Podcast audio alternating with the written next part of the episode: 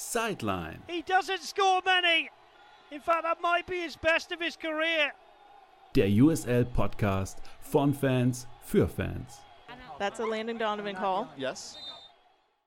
Herzlich willkommen zur 17. Folge von Sideline, der USL Podcast hier auf meinsportpodcast.de. Herzlich willkommen, Wolf. Guten Abend. Mein Lieber, wie hast du die, die Party in, von Indie überstanden? Wie geht's dir so nach dieser Party? Ja, die Party wurde ein bisschen gecrashed aufgrund des äh, Besitzers nach einer, nach der Geschichte in den USA mit der Supreme Court Entscheidung, was die Damen angeht. Aber ein paar Tage vorher war die Stimmung noch gut, denn Indie 11 hat bekannt gegeben, dass die sich jetzt ein eigenes Stadion bauen werden mit 20.000 Sitzplätzen, dazu daneben noch eigenen äh, quasi Wohnungen, Büros und eben eine eigene Parkfläche daran. Und das ist ja mal ein schöner Schritt, wenn die Clubs auch sich Stadien bauen und auch weiß, wie schön die werden. Denn mittlerweile ist das ja quasi Standard, dass die Teams ihre eigenen Stadien haben, außer sie spielen in Baseballstadien. Und da freut's mich halt, dass ein Zweitligist es schafft, sich ein eigenes Stadion zu bauen und das wahrscheinlich hübsch sein wird, denn das alte Indie-Stadion, das vor der letzten Saison, das war ein riesiges Stadion, das total überdimensioniert wirkte. Und auf dem Boden vom Feld waren nur Football-Linien. Und das war ein Graus, sich da die Spiele anzugucken. Ja, das ist ja das, was die MLS vor ein paar Jahren unbedingt loswerden wollte, dass die Teams aus diesen Baseballstadien rausgehen. Allein schon, weil es halt immer komisch aussieht auf dem Rasen und dann sich eigene Stadien baut. Und bei Indie bin ich da auch ganz optimistisch, dass das auch zukünftig dann ein, eine schöne Heimstätte bleibt, weil sie, finde ich, ja schon auch eine sehr stabile Fanszene haben. Da kennt man andere Teams, die da so ein bisschen eher schwanken. Willst du dann mal gleich auf die nicht so schönen News gehen, die du gerade schon angedeutet hattest? Oh, das ist ein schwieriges Thema. Ähm, wie ihr wisst, gab es in der letzten Woche beim US Supreme Court, beim höchsten Gericht, eben die Entscheidung, was die Abtreibungen bei den Damen angeht. Und da war auch die USL und MLS-Fanszene sehr gespannt, wie viele Clubs sich dazu äußern und wie viele gar nicht.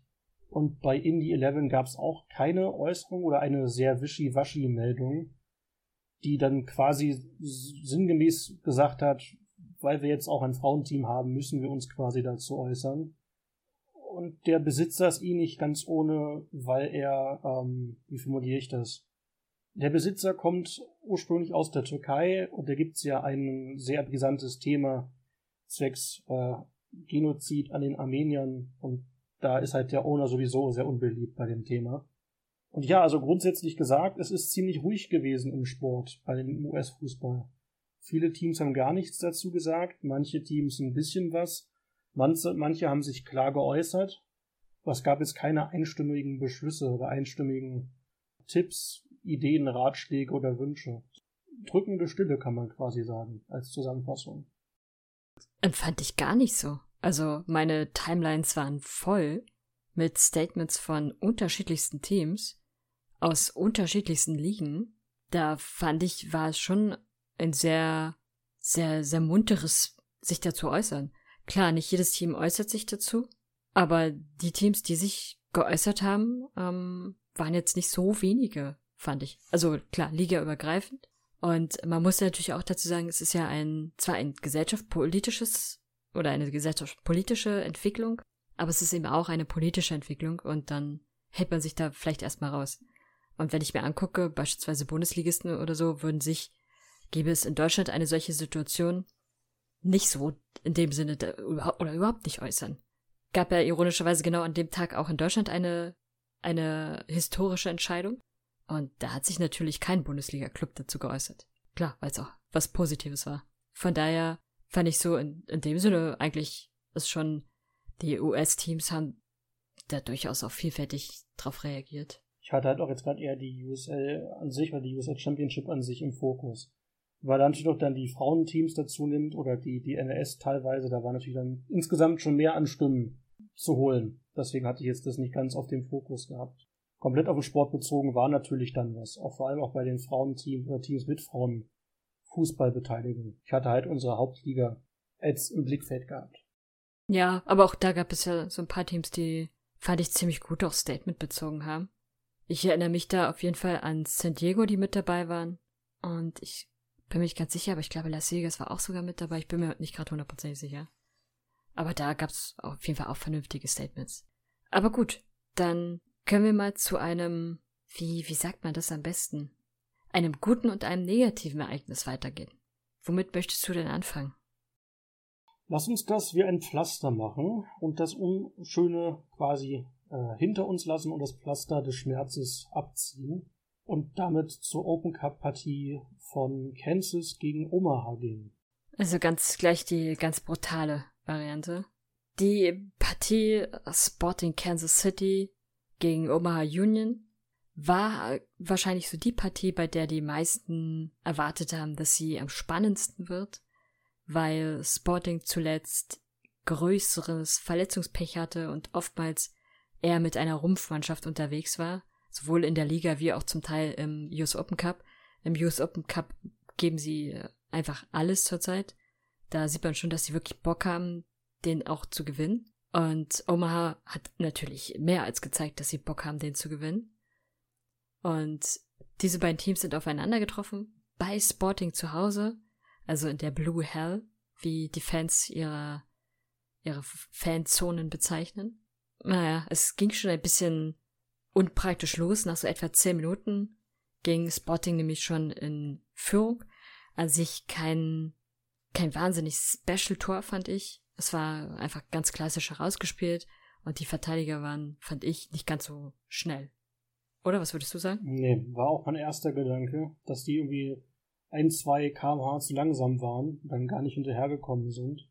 Aber das war schon so ein bisschen der erste Fingerzeig, dass die Partie da wohl doch anders wird, als wir beides vermutet hatten. Und wir beide gehofft hatten und vermutet hatten, denn wir beide hatten ja eigentlich so ein bisschen auf Omaha getippt. Und das, äh, ja, war wie üblich irgendwie gefühlt das Gegenteil. Ja, in der, in der 27. Minute gab es schon so eine Situation, wo, glaube ich, auch die Omaha-Fans dann das nächste Mal tief durchatmen mussten, um wieder halbwegs normalen Blutdruck bekommen zu können. Weil Sporting machte etwas, was mehr als klassisch ist.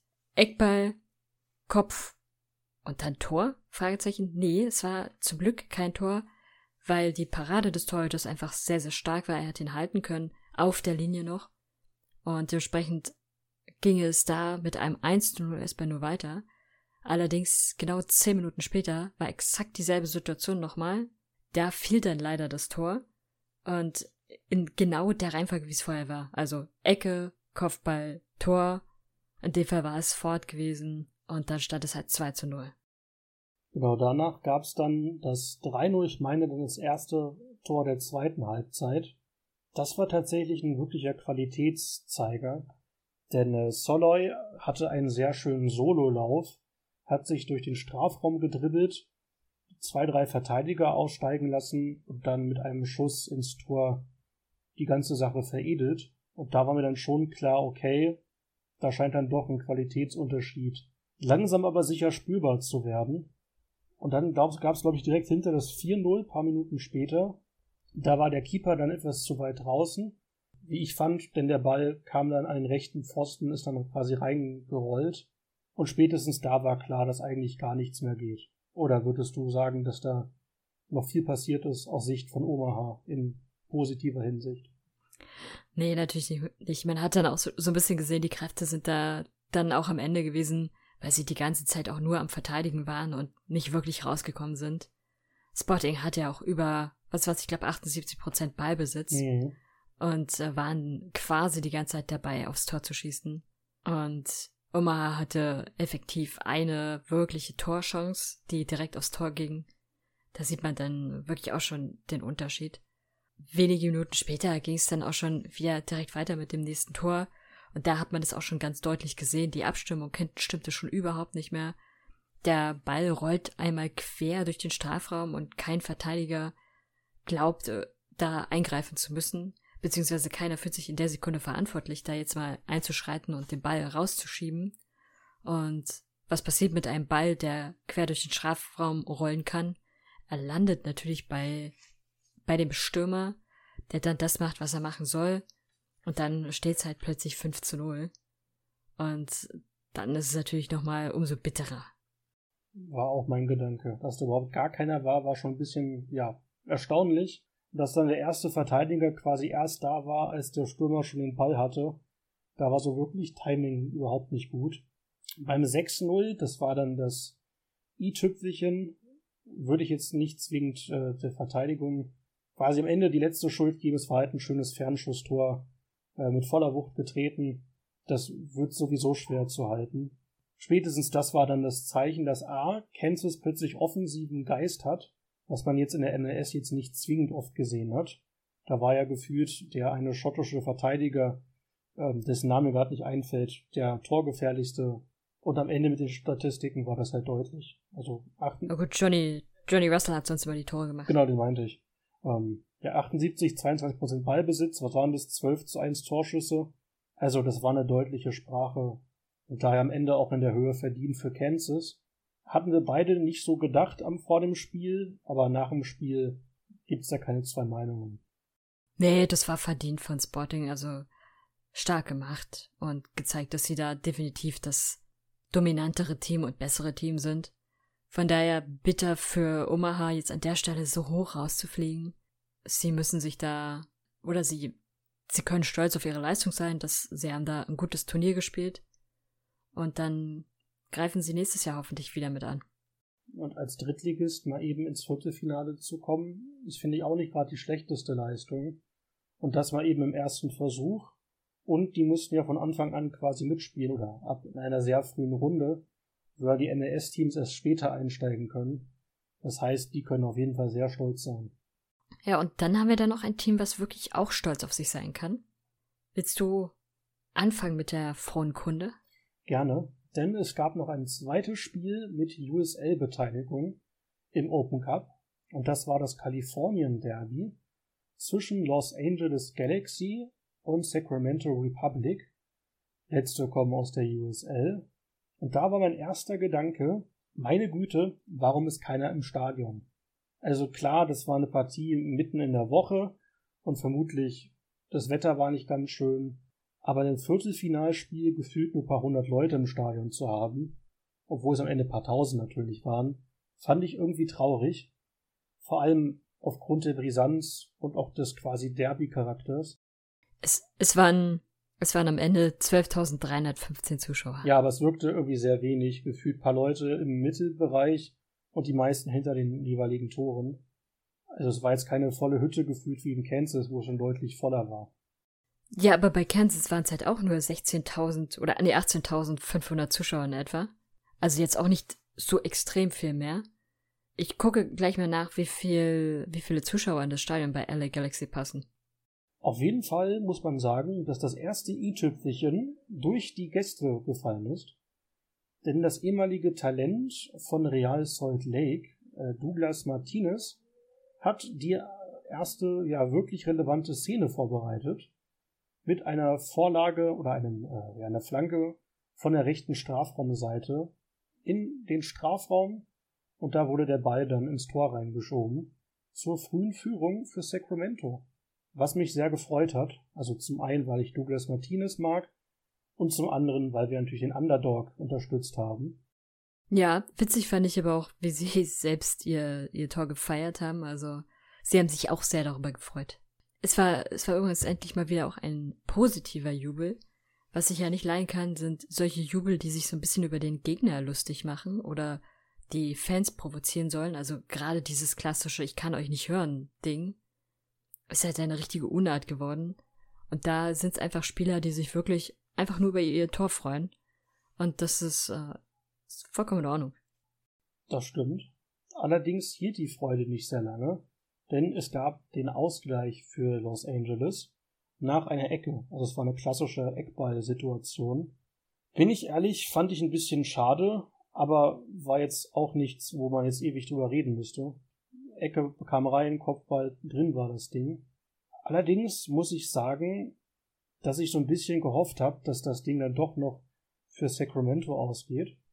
Und das ging es tatsächlich auch. Aber bei dem Tor, das war ja kein Tor von LA Galaxy, sondern es war ein Tor von Sacramento gewesen, weil es ein Eigentor war. Der liebe Donovan war nämlich der Pechvogel, der den Ball irgendwie an die Schulter oder an den Kopf noch bekam und von da aus sprang er dann links weg ins Tor.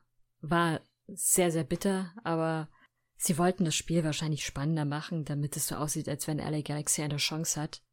Aber dann irgendwann wussten sie, sie müssen jetzt ein bisschen weitermachen. Und jetzt darfst du einsetzen an der Stelle mit dem neuen Tor. Das 2-1 und zugleich das letzte Tor der Partie war, wie ich finde, ein schöner Fernschlusstreffer, wo wir uns dann beide der Meinung waren, dass dem Keeper keine Schuld trifft. Das war, by the way, der Deutsch-Amerikaner Jonathan Klinsmann. Es war ein Fernschussschuss, der allerdings öfters auf dem Boden aufkam und so eine sehr unschöne äh, Hoppelhasen-Mentalität hatte. Und so kam Jonathan Klinsmann nicht mehr ran. Und der Ball ist halt dann an ihm vorbei in die rechte untere Ecke gekullert. Und das war dann das letzte Tor und damit der Sieg für Sacramento. Was ich sehr schön fand, aber auch irgendwie traurig für den Keeper. Da spielt er schon relativ gut im Pokal in den Spielen davor und dann hat er so ein dusseliges Gegentor, wofür er eigentlich gar nichts kann, aber natürlich immer an gerne Torwerten die Schuld gibt. Ja, so ist es. Ich fand es interessant zu sehen, dass äh, Klinsmann im Tor stand. Gut, er steht hin und wieder im Tor. Aber dann guckt man sich mal so ein bisschen sein Profil an und stellt fest, er ist mittlerweile auch schon 25. Definitiv. Der hat sich halt bisher noch nie wirklich irgendwo durchsetzen können. Hat in den letzten Jahren, seitdem er bei AA ist, ein paar Spiele in der MLS gehabt, ein paar in der USL für die zweite Mannschaft. Aber ist halt jetzt der Pokalkeeper und durfte halt eben auch jedes Spiel spielen. Was ich gut fand. Hat ja nicht jedes MLS-Team gemacht, immer nur auf die Nummer 2 zu setzen. So wie letztes Jahr. Im letzten Jahr durfte er auch die US Open Cup Spiele spielen. Hm, okay, ich dachte, war gar nicht sicher, ob es den letzte Jahr gegeben hat. Vielleicht, vielleicht weiß nicht letztes Jahr, aber der letzte im letzten hat er regelmäßig spielen dürfen. Ach so, ja genau. Lange Rede, kurzer Sinn. Galaxy war trotzdem jetzt nicht mega unterlegen, was die Statistiken angeht, aber eben die ja, bessere Torquote und vor allem das, äh, die besseren Nutzung der Torschüsse geht eben in Sacramento und die sind damit das erste und einzige USL-Team in der aktuellen Phase, die im Halbfinale stehen. Denn es gibt nur noch vier, äh, zwei Spiele, also im Halbfinale zwei und dann im Finale eins. Und insgesamt vier Teams sind übrig. Kansas, die Omaha rausgeworfen haben, empfangen Sacramento. Das heißt, wir reden bald nochmal über die beiden Teams. Und im anderen Spiel, das betrifft uns hier jetzt nicht, Orlando City auf deine Jungs von den New York Red Bulls. So ist es, genau. Das so als Zusammenfassung der aktuellen Lage, auch wenn es jetzt nicht alle Teams für uns sind. Ich würde vorschlagen, wir machen jetzt nach der USL, USL sage ich schon, wir machen jetzt nach dem US Open Cup eine kurze Pause und dann geht es in Richtung USL weiter, aber nicht mit der USL Championship, sondern wir machen es heute ein bisschen spannender. Willkommen zurück bei Sideline, der USL Podcast auf meinen Sportpodcast.de. Und wir gehen jetzt in die USL League One, weil da gibt es ein Team, was eine Woche hinter sich hatte, die man nicht besser beschreiben könnte als sie hatte Höhen und Tiefen. Und wir fangen aber mal mit der Tiefe an, weil das die Tiefe dieser Woche zuletzt stattgefunden hatte oder als erstes stattgefunden hatte. Diese Tiefe ist brutal tief. Oder wie würdest du es ausdrücken? Ja, also man könnte sagen, der Marianengraben der Ergebnisse oder brasilianisch, denn wir reden von einem 7 zu 1 die Chattanooga Red Wolves haben ihre Drittligapartie gegen Charlotte Independence gewonnen, wobei letztere ja extra aus der zweiten Liga abgestiegen sind, also theoretisch vom Standing noch quasi ein bisschen höher sein sollten. Und ich bin ganz ehrlich, die Partie, da, ja, da tat mir der Keeper stellenweise leid, aber stellenweise auch irgendwie so ein bisschen Unvermögen dabei. Die roten Wölfe haben die Freiheitsleute zerfleischt, regelrecht. Aber sowas von. Das war tatsächlich die Partie, die ein paar Stunden nach unserer Podcast-Aufnahme stattgefunden hat. Und das zweite Spiel, was wir danach besprechen, war dann am normalen Wochenende. Also hat äh, ja unser Team aus äh, Charlotte in kurzer Zeit zwei Spiele spielen müssen, die nicht unterschiedlicher hätten sein können. Aber wie wär's, fang doch mal gern mit dem eigentlichen Spiel an, damit wir vielleicht erstmal klären, was Charlotte eigentlich passiert ist. Also, das Auffälligste des eigentlichen, Spiel, des eigentlichen Spiels war auf jeden Fall schon mal das Stadion der Red Wolves mal wieder zu sehen, weil besonders bemerkenswert bei ihnen ist diese riesige Videowand, die sie so ziemlich hinter dem Tor haben. Und es wird, die Szenen werden für die Zuschauer direkt dort vor Ort mit der Kamera aufgefangen, so dass man alles, was man quasi sehen möchte oder was interessant ist, in riesiger Größe hinter dem Tor auf der Wand sozusagen sieht. Das sieht teilweise schon ein bisschen surreal aus, aber hat dann das Spiel über begleitet, weil ja viel an Toren unterwegs war. Das erste Tor, ziemlich lange 19 Minuten gebraucht. Und da war es eigentlich auch wieder klassisch, hatten wir ja heute auch schon. Die Ecke und dann folgte der Kopfball. Fand ich war jetzt nicht so special. Interessant in dem Fall ist aber, das war das Tor von Charlotte, die ja erstmal in Führung gegangen sind. Also erstmal an sich für die Gäste ganz gut. Aber dann ist das Spiel leider ein bisschen gekippt. Denn nur drei Minuten später hat Chattanooga das erste Tor geschossen. Das war, wie ich finde, ein durchaus sehr schönes Tor. Also ein starker Schuss vom Strafraum, der dann äh, reingeflogen ist. Wo ich dann schon dachte, okay, war das jetzt nur eine spontane Reaktion oder kommt da noch was? Und tatsächlich kann man sagen, kam da noch was. Es hat nicht lange gedauert, und zwar nur sechs Minuten, bis es dann das nächste Tor für Chattanooga gab was, wie ich finde, eher schlecht verteidigt gewesen ist. Also der Stürmer hat den Ball quasi im Liegen rutschen noch reinbekommen. Das hätte man, wie ich dachte, eigentlich hätte besser verteidigen können. War, glaube ich, auch deine Wortwahl. Ja, weil allein schon wie diese Szene überhaupt eingeleitet wurde, war so blöd, dass da schon quasi fast noch im Mittelfeld kann der Angreifer sich den Ball schnappen. Ja, Charlotte steht einfach nur völlig, völlig platt in der Sekunde da und verteidigt einfach gar nicht mehr. Also das war ein sehr, sehr unnötiges Tor, was man durchaus noch hätte verhindern können. Würde ich so genauso sehen. Das 3-1, das war dann also neun Minuten später. Da fand ich den Elfmeter, wie er gekommen ist, eher streitwürdiger als den Elfmeter selber. Denn das war ein normaler Schuss an den linken Pfosten rein, der Keeper kam nicht mehr hinterher. Für mich sah es so ein bisschen so aus, als war das quasi gar kein, also wie formuliere ich das? Stürmer hätte sich ja quasi gar nicht die Hand absägen, äh, der Verteidiger hat sich gar nicht die Hand absägen können. Also er dreht sich weg, kriegt dann den Ball an den Arm und dann gibt's dafür einen Elfmeter. Und da kann der ja eigentlich gar nichts für. Ich bin an sich immer kein Fan davon, ähm, dieses beispielsweise Absicht und Unabsicht, aber in dem Fall war es schon ein bisschen kritischer zu beäugen. Oftmals machen es die Verteidiger so, dass sie den Arm dann doch noch ein ganzes Stück vom Körper weg haben er hat ihn auch nicht direkt am Körper anliegend, aber sehr nah am Körper. Und man sieht schon, er ist da gerade in der, dieser Drehbewegung und dreht sich extra schon weg und kriegt halt trotzdem den Ball dagegen. Und der Ball fliegt jetzt aber, also er selbst hatte von keinen Vorteil und sein, sein Gegenspieler, klar, er konnte nicht aufs Tor schießen in dem Moment, aber es hätte er auch nicht können, weil er einfach direkt auf den Körper geschossen hat. Und ja, ist dann in dem Moment natürlich schon sehr bitter auch und eine sehr strenge Entscheidung, aber klar, Hand und Strafraum ist halt immer so eine Sache. Und das Einzige, was der Verteidiger hätte machen können, wäre gleich die Arme hinterm Rücken halten können. Dann wäre das natürlich nicht zu dieser Situation gekommen. Ist halt oft eine Sekundenentscheidung, dass man oft gar nicht schnell genug reagieren kann. Man kann ja jetzt nicht zwingend immer 90 Minuten mit den Händen hinterm Rücken durch die Gegend laufen, um quasi immer alles irgendwie vorsichtshalber abdecken zu wollen. Aber ja, äh, stimme ich dir natürlich zu.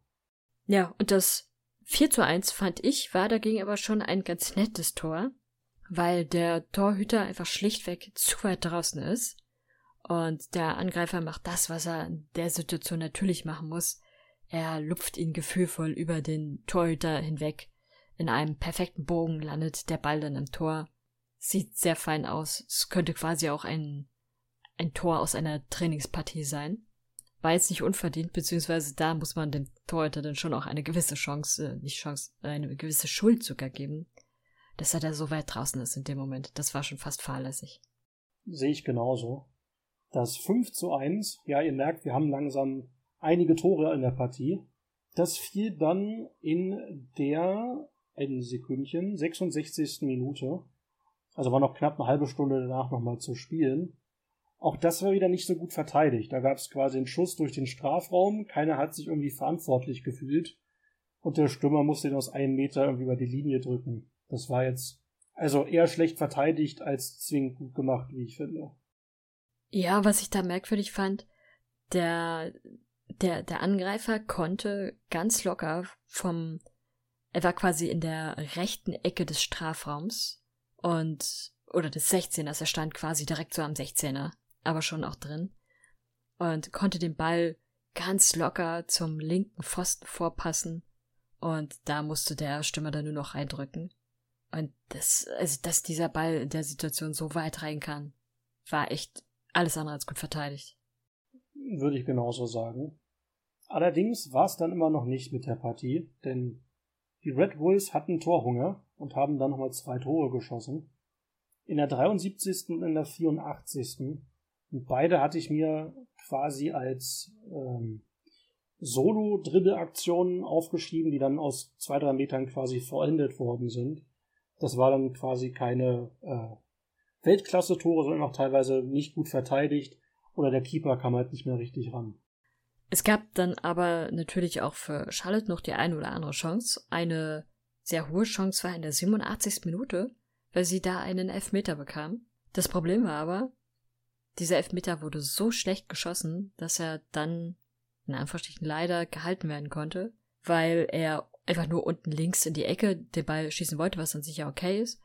Aber der Ball war so langsam geschossen, selbst wenn der Torhüter in die falsche Ecke gesprungen wäre, hätte das wahrscheinlich sogar nochmal geschafft, aufzustehen, einen Kaffee zu trinken und sich dann in die, in die andere Ecke nochmal zu werfen, um den Ball halten zu können. Also das war, das wäre auch keines Tores würdig gewesen. Sehe ich genauso. Ja, aber dann ging's ins Wochenende. Charlotte durfte dann zu Hause spielen und hatten dort die Jungs von Forward Madison bei sich zu Gast. Und da fing die Partie genauso an, wie sie auch gegen die Red Wolves angefangen hatte. Denn Charlotte ging mit 1 zu 0 in Führung.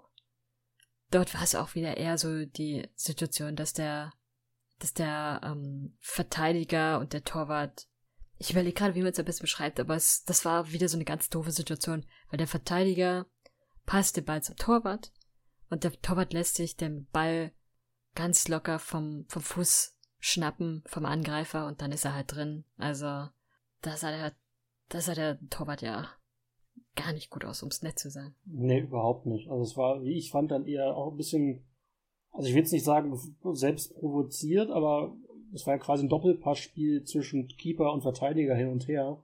Anstatt immer nur rauszubolzen oder irgendwo anders hinzumachen, war das schon so ein bisschen äh, gefühltes Zeitspiel in den ersten paar Minuten. Also es war jetzt nicht zwingend nötig, diesen, diesen Doppelpass zu machen. Was, was ich da besonders bemerkenswert fand, ich fand gar nicht mehr schlimm, dass der Verteidiger den Ball zum Torwart gepasst hatte. Das war an sich okay. Was das Hauptproblem aber war, dass der Torwart sozusagen den Ball sauber stoppte und da das gemacht hat, was Torhüter super gerne machen, ein bisschen Anlauf nehmen, um den Ball weit nach vorne zu schießen. Das wäre an sich ja auch okay, wenn allerdings nicht in der Nähe ein Angreifer gestanden hätte, was in seinem Fall nun mal der Fall war. Und der Angreifer denkt sich dann natürlich auch, huch, da liegt ja ein Ball im Strafraum, den hätte ich ganz gerne. Und dann kommt natürlich der Angreifer wie ein kleines Wiesel angerannt und holt sich den Ball und rennt damit ins Tor. Perfekt beschrieben. Tatsächlich hat es das nächste Tor dann auch nicht lange gebraucht. Das war dann das 2-0 für Charlotte. Ihr merkt, diesmal geht das gut für Charlotte aus. Das war, wie ich finde, dann auch so auch wieder eher schlecht verteidigt. Also Gabriel Obertan hatte den Ball, dribbelte erst mit einem Ründchen alleine durch die Gegend und schoss dann aufs Tor. Und der Ball rutschte dann durch quasi, also wie formuliere ich das?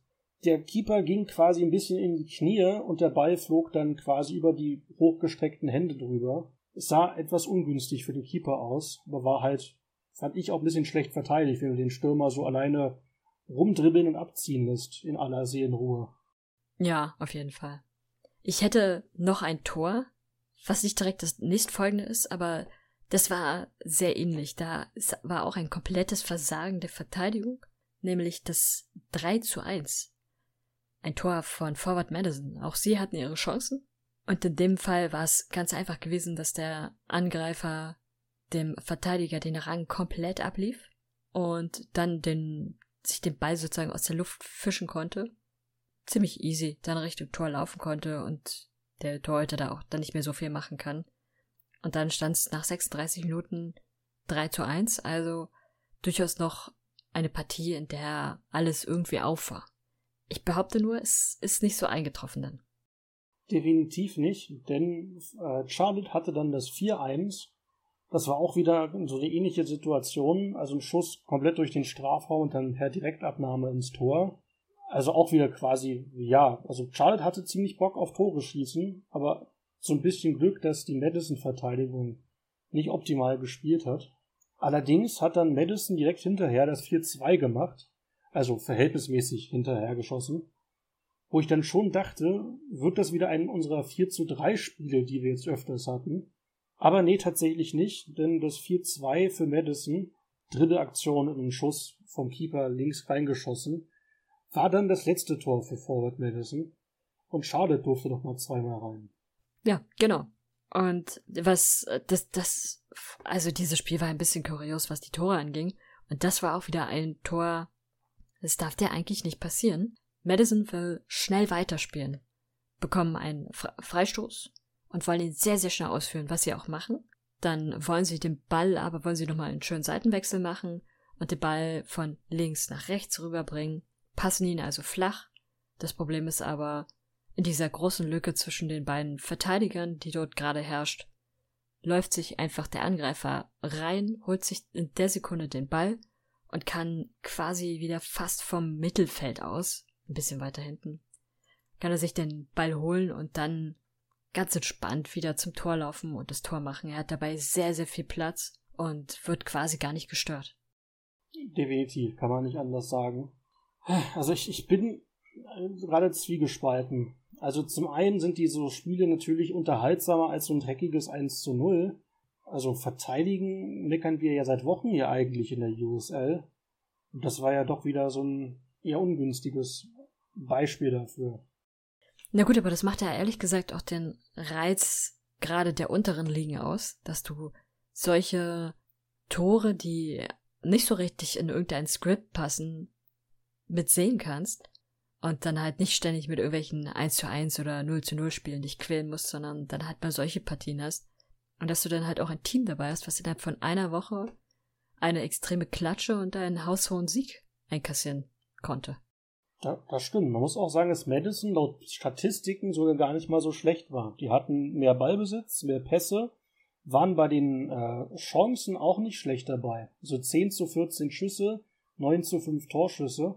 Die waren jetzt also an sich nicht komplett unterlegen, aber hatten halt einfach durch besteuerte Einzelaktionen so ein bisschen das Heft des Handelns verlassen. Das Interessante ist aber, wie, wie eng die Liga beieinander ist. Also zum Zeitpunkt der Aufnahme haben die meisten Teams der Liga 12 bis 13 Spiele absolviert.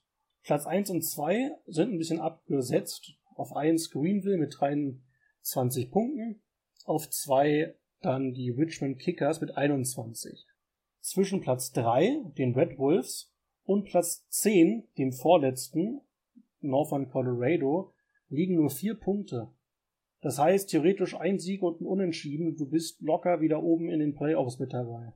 Aber das zeigt halt wirklich teilweise die Ausgeglichenheit der Liga und dass eben auch ja, eine dumme Partie völlig ausreicht, dich nach oben oder eben nach unten zu katapultieren. Ja gut, man sieht es ja an Charlotte auch sehr, sehr gut, die auf Platz 5 in der Tabelle sind, obwohl sie so eine extreme Woche hatten. Das war halt mal ein gutes Beispiel, um das mal zu unterstreichen, wie ich finde. Ich würde vorschlagen, wir machen doch mal eine kurze Pause, füllen die Getränke nochmal auf, schauen, ob der Anwalt von Charlotte uns gerade über die Schulter blickt. Und dann hören wir uns gleich wieder bei Sideline, der USL Podcast auf meinsportpodcast.de. Willkommen zurück bei Sideline, der USL Podcast auf meinsportpodcast.de lass, lass uns gleich mal mit was, äh, mit etwas anfangen, was nicht direkt das ganze Spiel ist, aber eine Kleinigkeit, die dich mit Sicherheit ein bisschen zum Schmunzeln gebracht hat. Da gibt's doch diesen einen Spieler, von dem du ein Riesenfan bist. Du hast als Kind quasi schon unter dem Bravo-Starschnitt von ihm geschlafen. Dein Zimmer war mit seinen Postern voll tapeziert. Und bis heute siehst du dir quasi jede Szene von ihm an. Weißt du, wen ich meine? Also ich bin ehrlich, wäre ich gerade ein Meme, wäre ich das Pikachu-Meme. Also äh, nein, ich bin auf dem Holzweg. Der Spieler spielt bei El Paso. Ach, du meinst Yuma. so ist es. Okay, die Überleitung war etwas verwirrend, weil wir da gar nicht drüber quatschen wollten. Unser Schwalbenkönig Yuma, über den wir schon gefühlt einen eigenen Folgentitel neulich mal hatten, der ist äh, vom Platz geflogen. Finally. War auch wieder ultra dämlich. Der hatte eine gelbe Karte kassiert, relativ kurz vor Schluss sich mit dem Schiri angelegt, der dann gesagt hat, weißt du was, hier hast du noch mal gelb, geh, geh duschen. Und das fand ich doch relativ lustig, ehrlich gesagt. Laber mich nicht voll und geh weg. Genau. Also letzte Woche eine, eine dumme Aktion gehabt mit einer Karte. In diesem Spiel wieder eine doofe Aktion. Also klar, er ist Verteidiger, er will als Kapitän irgendwie vorangehen. Aber er hat so viel doofe und teilweise auch unnötige Aktionen. Also es ist schon quasi eine eigene Comedy-Sendung wert, theoretisch. So ist es, genau. Aber gehen wir jetzt mal zum Ernst des Lebens weiter, weil die Partie an sich war komplett uninteressant. Nur diese eine Szene. Interessant dagegen war aber, was sich in Connecticut abgespielt hat. Dort hatte Hartford Athletics einen Gast, von dem man eher sagen würde, das ist eines der Teams, die sehr, sehr schwierig sind, nämlich die Switchbacks. Und die Partie endete dann aber irgendwie anders, als man es erwartet hat. Wie würdest du es sagen? Kann man so unterschreiben. Also es gab ein äh, Midweek-Game, also quasi innerhalb der Woche, wo San Antonio und Hartford gespielt hatten. Also nicht mit gegeneinander, sondern quasi parallel. Beide sind die Top-Mannschaften der Western Conference. Und so war es natürlich spannend zu gucken, ob beide Teams gewinnen können. Auch wenn das jetzt ein Spoiler ist, nein, die Switchbacks konnten das nicht. Und es war tatsächlich nicht mal unverdient.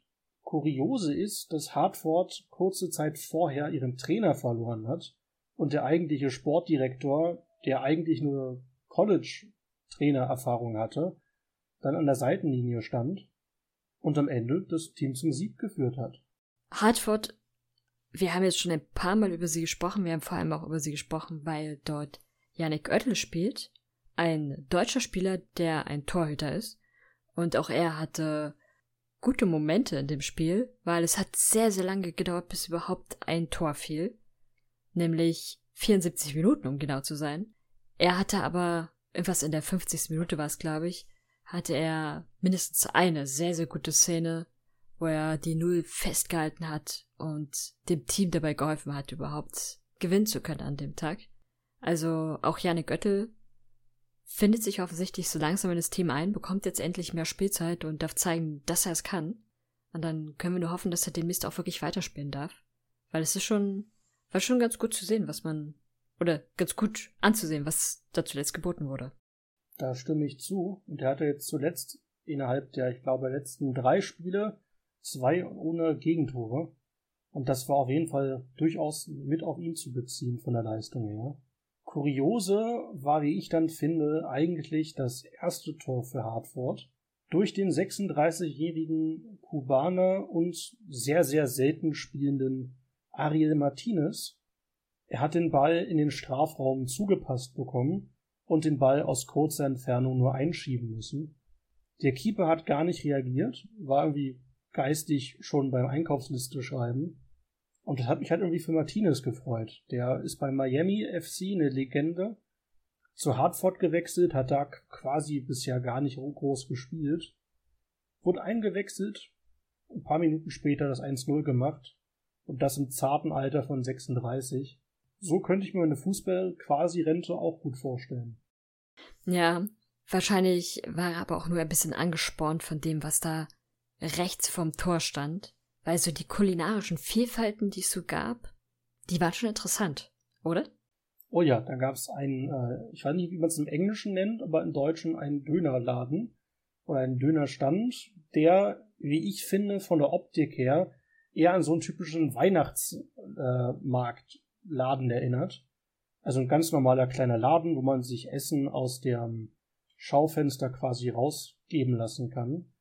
Der ist so mit Girlanden und Fotos beklebt, die leuchten. dass es schon irgendwie sehr festlich aussieht. Ja, aber das war nicht die einzige kulinarische Spezialität, über die wir hier noch reden werden gleich. Ansonsten gab es dann noch ein 2 zu 0. Fünf Minuten später war es, glaube ich, in der 79. Minute. Und das war ganz klassisches Kopfballtor, aber sehr schön gemacht. Kann man so perfekt zusammenfassen. Also es gab eine schöne Flanke rein. Der Stürmer sprang hoch und köpfte den Ball dann in einer schön fließenden Bewegung rein aus kurzer Distanz. Und dann stand es 2-0 für Hartford gegen das zu dem Zeitpunkt, ich glaube, Tabellenführerteam der Western Conference.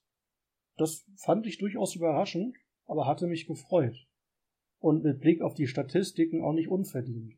Also 17 zu 10 Schüsse, 4 zu 2 Torschüsse, 9 zu 3 außerhalb vom Strafraum. Also Hartford hat sich das durchaus verdient. So ist es, genau. Wohlverdienter Heimsieg, da hat das ganze Team dran gearbeitet und auch die Catering Crew. Von daher mal schauen, wie sich Hartford entwickelt. Sie hatten jetzt zuletzt einen kleinen Ausschwung und dann ja, behalten wir sie im Blick. Wen wir auch immer wieder mal im Blick haben, weil wenn es ein Team gibt, wo man sich darauf verlassen kann, dass man Woche für Woche ganz unterschiedliche Ergebnisse erleben kann, dann ist es Atlanta United 2, die einfach eine kleine Chaostruppe sind, aber dafür immer wieder interessante Spieler haben. Man sieht, sie haben richtig starke Spieler dabei, gerade natürlich im Angriff. In der Verteidigung ist es dann manchmal sehr mangelhaft, aber das reißen sie natürlich auch mit einem starken Angriff sehr gut raus. Und in diesem Fall waren sie zu Gast bei Charleston Battery und konnten da so ein bisschen zeigen, was sie können. Interessant fand ich war vor allem nach 40 Sekunden irgendwie schon die erste Situation, wo man dann auch schon in Führung ging, weil der Verteidiger stoppt den Ball im, im eigenen Strafraum. Ja, denkt irgendwie nicht so richtig daran, dass direkt neben ihm so ein Atlanta-Spieler steht, der ihm den Ball dann abnimmt und ziemlich leichte Bahn hat. Das war dann schon das 1-0 in der ersten Minute. Und nur drei Minuten später gab es dann das 2-0 durch denselben Spieler namens Traeger, was eigentlich eine ähnliche Situation war. Also es war wieder ein Abpraller, diesmal vom Keeper, und den hat er dann zum 2-0 eingeschoben. Das ist ein Doppelpack innerhalb von drei Minuten. Nicht der schlechteste Start, würde ich sagen, oder? Nee, absolut nicht. An sich muss man sagen, die Atlanta Jungs haben das bis dahin sehr, sehr gut gemacht. Aber dann fing halt genau das an, was irgendwie immer wieder mal bei Atlanta auffällt. Schlechte Verteidigung und dass man dann doch zu, zu unkonzentriert bleibt, weil in der 20. Minute kam, kam dann Charleston mit dem Anschlusstreffer ran 1 zu 2, logischerweise. Und dann mussten sich die Jungs aus Atlanta wieder ein bisschen anstrengen. Und von da an fing dann auch das Spiel von Conway an, der mir doch sehr aufgefallen ist, weil er sehr viele Chancen hatte, die er sehr gut auch erarbeitet hatte mit, weil es dann oftmals einfach so an Kleinigkeiten hing. Er selbst ist erst 20 Jahre jung und zeigt auf jeden Fall, dass er einiges drauf hat das ein oder andere Spiel hat er auch schon für Atlanta United 1 spielen können, aber ansonsten ist er hauptsächlich dort bei sozusagen den Kleinen unterwegs. Und ja, er durfte dann in der 35. Minute etwa war es, glaube ich, durfte er dann seinen ersten Treffer verzeichnen. Er hatte nochmal einen weiteren. Ja, der dann direkt folgte wieder der Anschlusstreffer. Gut, was heißt direkt? 15 Minuten später wie du schon sagst, auch wieder eine, ja, eine, eine eher doofe Aktion. Also es gab eine Flanke in den Strafraum. Ball kam dann per Kopfball zurück und der wurde dann ins leere Tor geschossen. Das war dann in der 50. Minute von äh, Cicero. Und da war die Partie dann wieder sehr, sehr offen. Dann gab es nochmal eine schöne Seitfall-Fallrückzieher-Chance von Atlanta. Ich glaube, es war auch Conway gewesen. Ja, ich wollte gerade sagen, die auch von Conway gemacht worden ist der allerdings nicht reinging. Und das 2-4 war dann wieder Conway. Also quasi, gab zwei Doppelpacks von Atlanta. Erst Traeger mit zwei Toren und dann Conway mit zwei Toren. In der 35. und 70. Minute. Auch wieder eine Kopfballsituation nach einer Ecke. Sah sehr schön aus, war nicht schlecht gemacht. Aber da waren, glaube ich, drei, vier Leute dicht aufeinander. Also der Keeper plus Verteidiger plus Conway und der Rest des Tors war dann gefühlt relativ leer. Trotzdem ein schönes Tor. Aber auch dabei sollte es dann wieder nicht bleiben. denn in der Nachspielzeit der 90 plus siebten Minute, also schon wirklich sehr, sehr spät, gab es dann das letzte Tor, das 3-4 für Charleston, was, wie ich finde, doch sehr, sehr schön war. Also es gab einen Pass ungefähr auf Höhe der linken Strafraumecke und der Stürmer hat dann einfach den Ball abgezogen, so dass der Ball dann wie ein Strahl in die rechte obere Torwart-Ecke reingeflogen ist. Und das war dann unhaltbar für den Keeper von Atlanta. Ja, sehr stark gemacht. Da hat er dann auch gezeigt, dass er sich von den Kids da nicht auf der Nase rumtanzen lässt. Am Ende hat's dann aber nicht gereicht, weil das Ergebnis war 3 zu 4. Irgendwie unser Lieblingsergebnis der Zeit im Podcast. Ja, oder in der USL. Eventuell noch sagen könnte, ist, dass beide Teams aber eigentlich auf Augenhöhe waren. Gut, das sagt das Ergebnis ja auch aus. Beide Teams hatten etwa gleich viele Torchancen, hatten fast gleich viel Ballbesitz. Ja, also die einen hatten 56 Prozent, die anderen 44 Prozent. Aber an sich war die Partie da sehr ausgeglichen.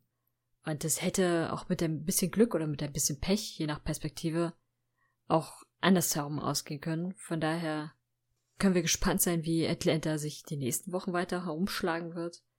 Weil da kann man fast davon ausgehen, dass die nächste Niederlage nicht so weit weg ist. So chaotisch, wie sie teilweise spielen. Das stimmt. Also aus den letzten fünf Spielen drei Niederlagen und zwei Siege. Da ist immer ein Hü und Hot, was das angeht. Wir haben mittlerweile die Hälfte der Saison erreicht, was die reguläre Saison angeht. Wenn du nichts dagegen hast, würde ich einen kurzen Blick auf die Tabelle werfen, so zwecks Einordnung oder Prognosen für die nächste Zeit. Nur zu. Nehmen wir die Eastern Conference mal als Anfang. Da haben wir einen relativ überraschenden Tabellenführer. Das ist zum Zeitpunkt der Aufnahme am Donnerstag Memphis 901 FC mit 35 Punkten aus 16 Spielen. Dahinter kommen dann die beiden üblichen Verdächtigen, Louisville mit 33 und Tampa mit 30 Punkten. Und danach wird's bis zur Playoff-Grenze dann schon etwas enger. Detroit mit 26 Punkten, die zuletzt doch eher am schwächelnd unterwegs waren. Dann Birmingham mit 25 Punkten, mit zuletzt vier Siegen in Serie. Dahinter ein Team, was ich vorher Titelchancen eingeräumt habe. Pittsburgh mit 24 Punkten auf der 6, aber zuletzt drei Pleiten. Und auf dem letzten Playoff-Platz, Stand jetzt, kommt Indy 11 mit 21 Punkten aus 15 Spielen. Aber auch zwei, ja, sehr torreichen Gegentoren-Partien. Mit einem 3-4 gegen Colorado und einem 0-5 gegen San Diego. Danach ist es dann noch recht eng. Ich will jetzt nicht in die äh, Tiefe gehen, aber Miami, Tulsa und Hartford sind ganz gut dabei. Loudown bis New York Red Bulls 2 sind da schon ein bisschen abgeschlagener, aber noch ist ja alles möglich. So ist es, genau. Und in der Western Conference sieht es fast ein bisschen so ähnlich aus. Dort San Antonio relativ weit vorne mit 37 Punkten aus 16 Spielen. Allerdings die Switchbacks haben ein Spiel weniger, haben 33 Punkte, also können ihn da mit einem Sieg auch ganz dicht im Nacken sitzen. Dann ein bisschen weiter abgeschlagen mit 31 Punkten und bereits 17 Spielen ist San, Diego und auch El Paso mit 29 Punkten aus schon 19 Spielen noch ein bisschen weiter in der komplizierteren Lage. Also da dürfen jetzt nicht mehr so viele Niederlagen kommen, sonst wird es ein bisschen schwieriger werden, den Platz da oben zu halten dicht gefolgt von San Antonio mit 28 Punkten und erst 15 Spielen. Und New Mexico hat erst 14 äh, Spiele gemacht und 25 Punkte, also da könnte sich auch noch mal einiges wandeln. Auch die anderen Teams von Las Vegas, die auf 7 sind, bis Phoenix, die auf 11 sind, gibt es lediglich einen Punktunterschied von 4 Punkten. Also da kann es doch mal, da wird es mit Sicherheit noch mal einiges an Bewegung geben und lediglich Orange County als Titelverteidiger sehr weit auf dem vorletzten Platz, logischerweise, mit 17 Punkten aus 17 Spielen und Monterey Bay mit 12 Punkten aus 15 Spielen. Wenn ich dich an einer Sache korrigieren darf, auf Platz 5 steht Sacramento mit 28 Punkten und nicht San Antonio, die sind ja eh Erster. Die hätten sonst zweimal quasi in der Tabelle sein müssen. Man muss halt auch sagen, so als kleine, kleine ähm, ja, Vorausschau, dass Phoenix als normaler Titelkandidat durchaus am Schwächen ist zuletzt. Sie haben aus den letzten fünf Spielen viel verloren. Wie ihr in den letzten Wochen oft hören konntet, eben ihre Probleme mit der Defensive.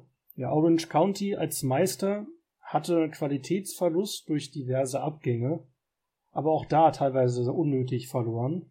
Beim Rest stimme ich dir sonst äh, ja ohne Probleme zu. Alles sehr eng, alles noch offen. Tatsächlich bin ich gespannt, wie es am Wochenende weitergeht, denn da sind die nächsten Spiele, die dann die Tabelle von heute natürlich ad absurdum führen. So ist es. Ich würde aber sagen, wir machen nochmal eine kurze Pause und hören uns gleich wieder bei Sideline, der USA Podcast auf meinsportpodcast.de.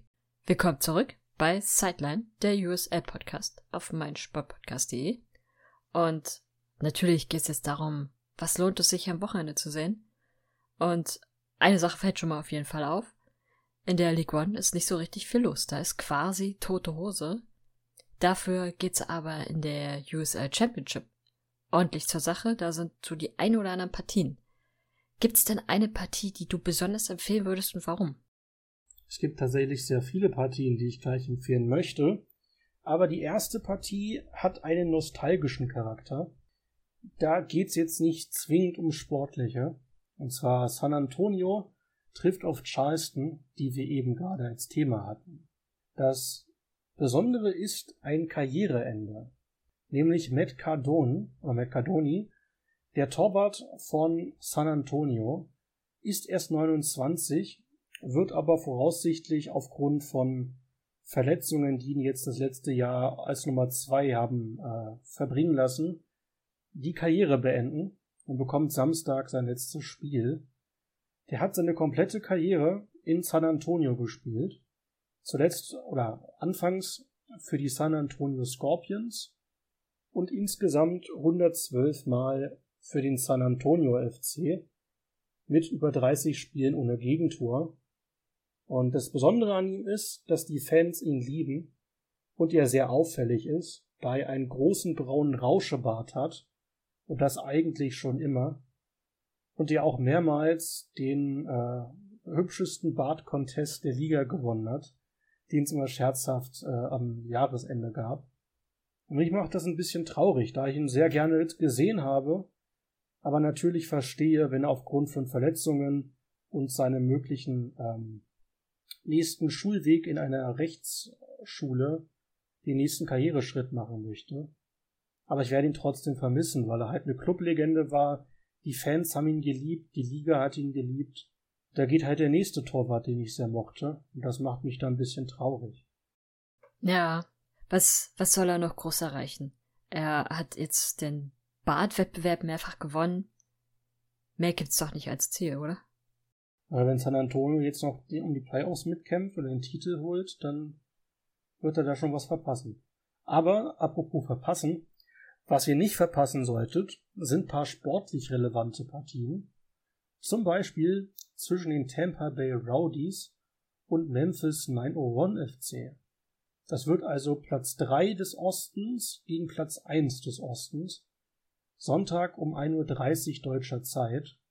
Und das wird höchstwahrscheinlich eine Partie sein, die ich mir unbedingt live angucken will. Quasi zur besten Sendezeit.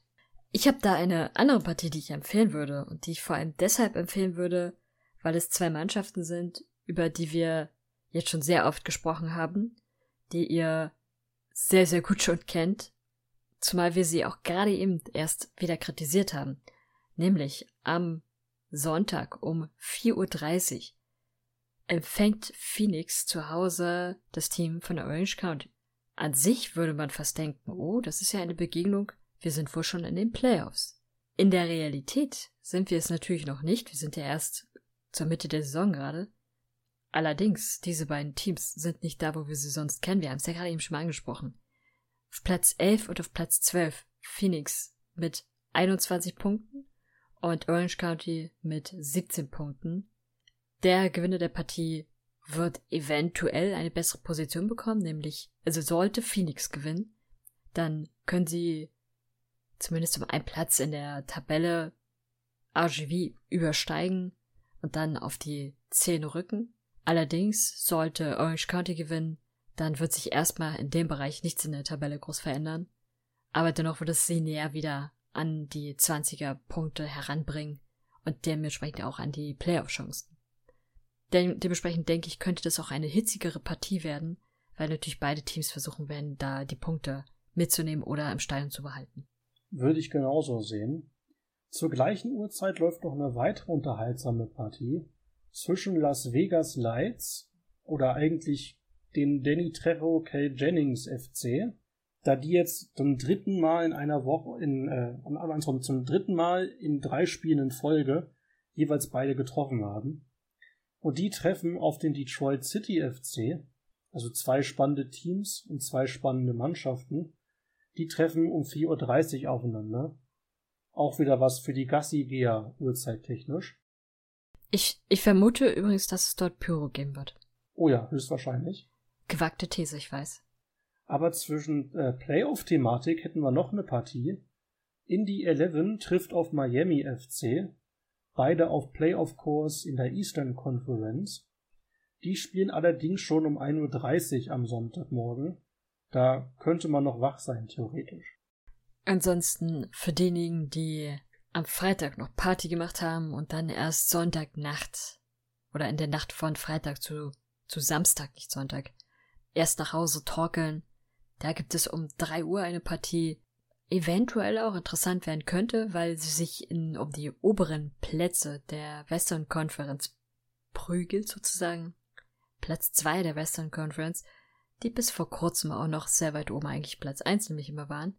Die Switchbacks empfangen zu Hause das Team, das jetzt gerade im US Open Cup Halbfinale steht, nämlich Sacramento Republic FC, die aktuell auf, auch auf Platz 5 in der Tabelle sind, mit 28 Punkten. Heißt also, beide Teams könnten bei einem Sieg von Sacramento sehr, sehr nah aneinander rücken, an einer Tabelle, die ja eh sehr, sehr nah beieinander ist. Und dementsprechend könnte es vielleicht auch da die eine oder andere, nicht nur Torchance, sondern auch das eine oder andere Tor geben und eine hitzigere Partie um drei Uhr nachts. Aus unserer Zeit. Definitiv. Und ich bin auch sehr gespannt, ob Sacramento die Doppelbelastung mit dem Pokal wegsteckt und wie die Switchbacks drauf sind. Denn die haben jetzt zuletzt verloren, wie heute schon gehört, haben aber eine gute Offensive und wollen ja auch wieder in der Tabelle klettern. Also die werden auch ziemlich motiviert sein. Also ich gehe wirklich davon aus, dass das mit das äh, Spiel der Woche werden könnte. Oder es wird ein 4-3 und wir können es unter wie üblich abheften. Also eigentlich kann es ja nur zwei Perspektiven geben. Entweder wird es ein 4 zu 3 oder es wird ein 0 zu 0. Ja, dann das 4-3, damit wir was zum Reden haben. ja. Hast du ansonsten noch eine Empfehlung?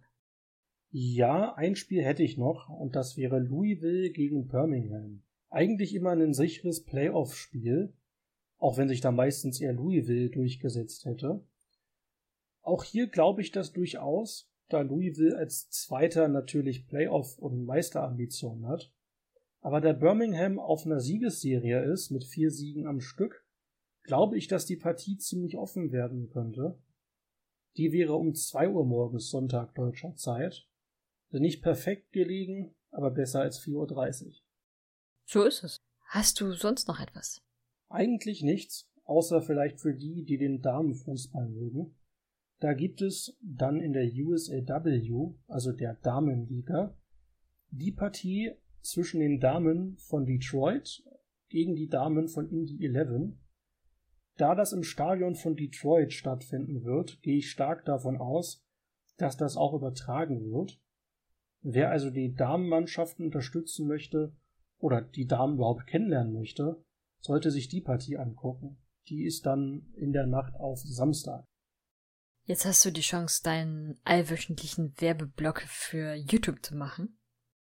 Da hatte ich einmal vor, den nicht zu machen, weil ich dachte, ihr kennt das nach 16 plus Folgen mittlerweile. Aber gut, wie immer gilt für die USA Championship und die USA League One, also die zweite und dritte Herrenliga, alle Partien finden auf YouTube statt, werden live gestreamt. Ihr könnt euch die Spiele kostenlos angucken oder später im Real kostenlos nachgucken, wenn ihr die Nächte nicht durchmachen wollt. Und sonst gibt es wie immer Highlight-Videos zwischen drei und fünf Minuten Länge und auch immer Sammelvideos mit den schönsten Toren und Torwartparaden. Also ich will keine Ausrede hören, dass US-Fußball so blöd ist zum Angucken. Kostenlos, live, seit vielen, vielen Jahren. Und die Qualität reicht immerhin für einen deutschen Podcast. Absolut. Ansonsten besucht uns gerne auf unseren Social Media Kanälen.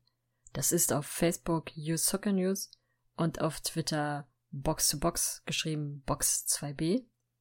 Und bewertet gerne den Podcast positiv bei Spotify oder anderen Plattformen, da wo man uns bewerten kann. Ansonsten habt eine sportliche Woche und wir hören uns dann nächste Woche wieder bei Sideline, der USL Podcast auf mysportpodcast.de. Sideline. He doesn't score many. In fact, that might be his best of his career. Der USL Podcast von Fans für Fans. That's a Landon Donovan call. Yes.